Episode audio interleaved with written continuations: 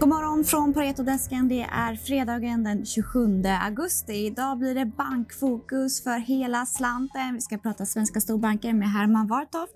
Och sen så är det såklart fokus på Fed och Jackson Hole. Wall Street vände ner igår. S&P förhandlade stängde på minus 0,58 procent. Men terminerna handlas nu ändå ganska flat till och med lite på grönt inför fredagens Jackson Holes-möte. Eh, Powell håller tal idag, amerikansk tid på morgonen, så alltså svensk tid på eftermiddagen. Och marknaden kommer fokusera på takten för tapering. Vi har ju fått info om att tapering troligtvis kommer inledas redan i år, men vi vet inte takten. Så det vill vi såklart veta efter eh, ja, mötet idag. Då. På Pareto har vi pratat svenska storbanker och Herman Wartoft, vi såg ju bra kvartalsrapporter från bankerna. Mm. De slog eh, vinstestimaten. Vad var det mer som var bra i bankrapporterna? Ja, men precis. Man slog vinstestimaten med jag tror 12 till 30 procent ungefär för de fyra storbankerna. Eh, och det är framförallt givet av eh, ett bra provisionsnetto. Så finansiella marknader har varit väldigt starka, vilket gynnar både liksom transaktionsrelaterade intäkter men också mer stick eller stabila intäkter som fondprovisioner till exempel. Eh, ett annat tema var att eh, kreditförlusterna var väldigt låga. Mm. Så att eh, alla banker rapporterade egentligen ja, noll eller negativa kreditförluster. Då. Eh, så det är en ganska bra, en bra vinstutveckling och ett tydlig earnings beat då, kan man säga. Mm. Och du är ju positiv till bankerna nu framöver också. Mm. De har haft lite tufft historiskt, handlas mm. ganska lågt i värdering men börjar komma igen nu. Kommer mm. det fortsätta alltså?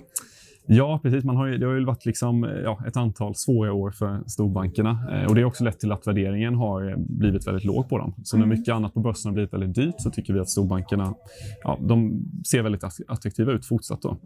Eh, så man kan säga att det är tre teman. Dels är det värderingsstödet som jag nämnde nu. Eh, sen är det också en liksom, positiv fundamental utveckling nu framöver som vi ser det.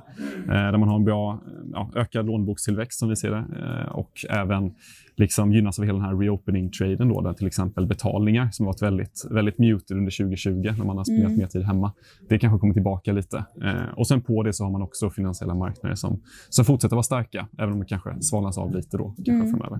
Utdelningar då? Eh, ja, utdelning är också tredje temat. Exakt. Eh, och där har vi ju också en väldigt stor potential i och med att bankerna har varit, eh, inte förbjudna, men starkt rekommenderade att inte dela ut pengar nu under coronapandemin. Mm. Eh, så det har ju, de har ju fått hålla igen där eh, väldigt mycket nu under förra året och byggt upp stora kapitalbuffertar. Och det här är någonting som man då vill liksom sätta, ja, releasa eller släppa lös nu under Q4. Eh, och där tror vi att Nordea kommer vara de som är allra mest pigga på att dela ut pengar. Eh, vi tror att man kommer dela ut ungefär 20% av nuvarande market cap under kommande år. Eh, mm. En kombination av både utdelning och aktieåterköp. Eh, även SEB är väldigt bra på det temat. Medan Handelsbanken och Swedbank är kanske lite mer muted. Då, mm. Men Handelsbanken delar väl ut? De delar ut. Alla mm. banker delar ut, men de är inte lika mycket som peers kanske. Nej. Ja.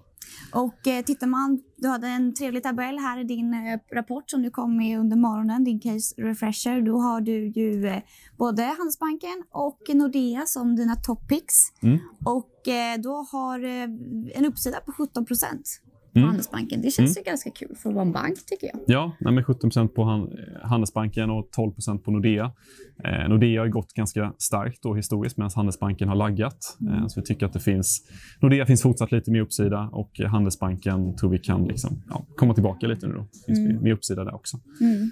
Vad, vad, är det mer som gör att du gillar de bolagen? Vi har ju kontorsnedstängningar till exempel. Är det positivt i caset tycker du?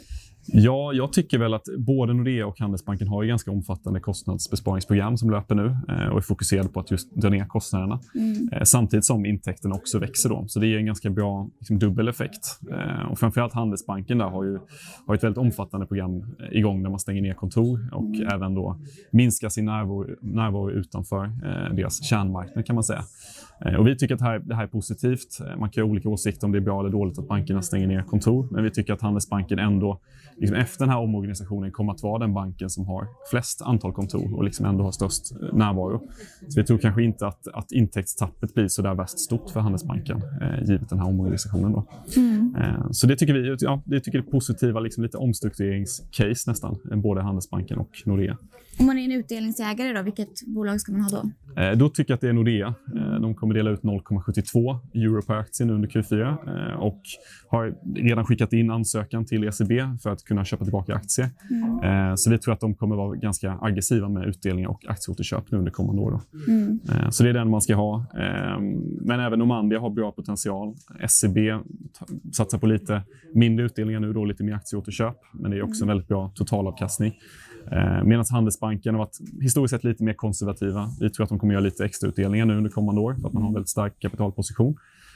Um, och Swedbank de är också lite mer, lite mer konservativa uh, med tanke på den här penningtvättsutredningen uh, som de fortfarande mm. har lite problem med. Men det är lite av en bubbla att när, ja, när, när det där släpper så tror vi också att Swedbank kommer lyfta. Mm. Så vi har alltså köprekommendation på Handelsbanken och Nordea och behåll på Swedbank och SEB. Yes. Tack så mycket Herman. Tack själv. Tack för den här veckan. Kul att vara igång. Följ med oss igen nästa vecka.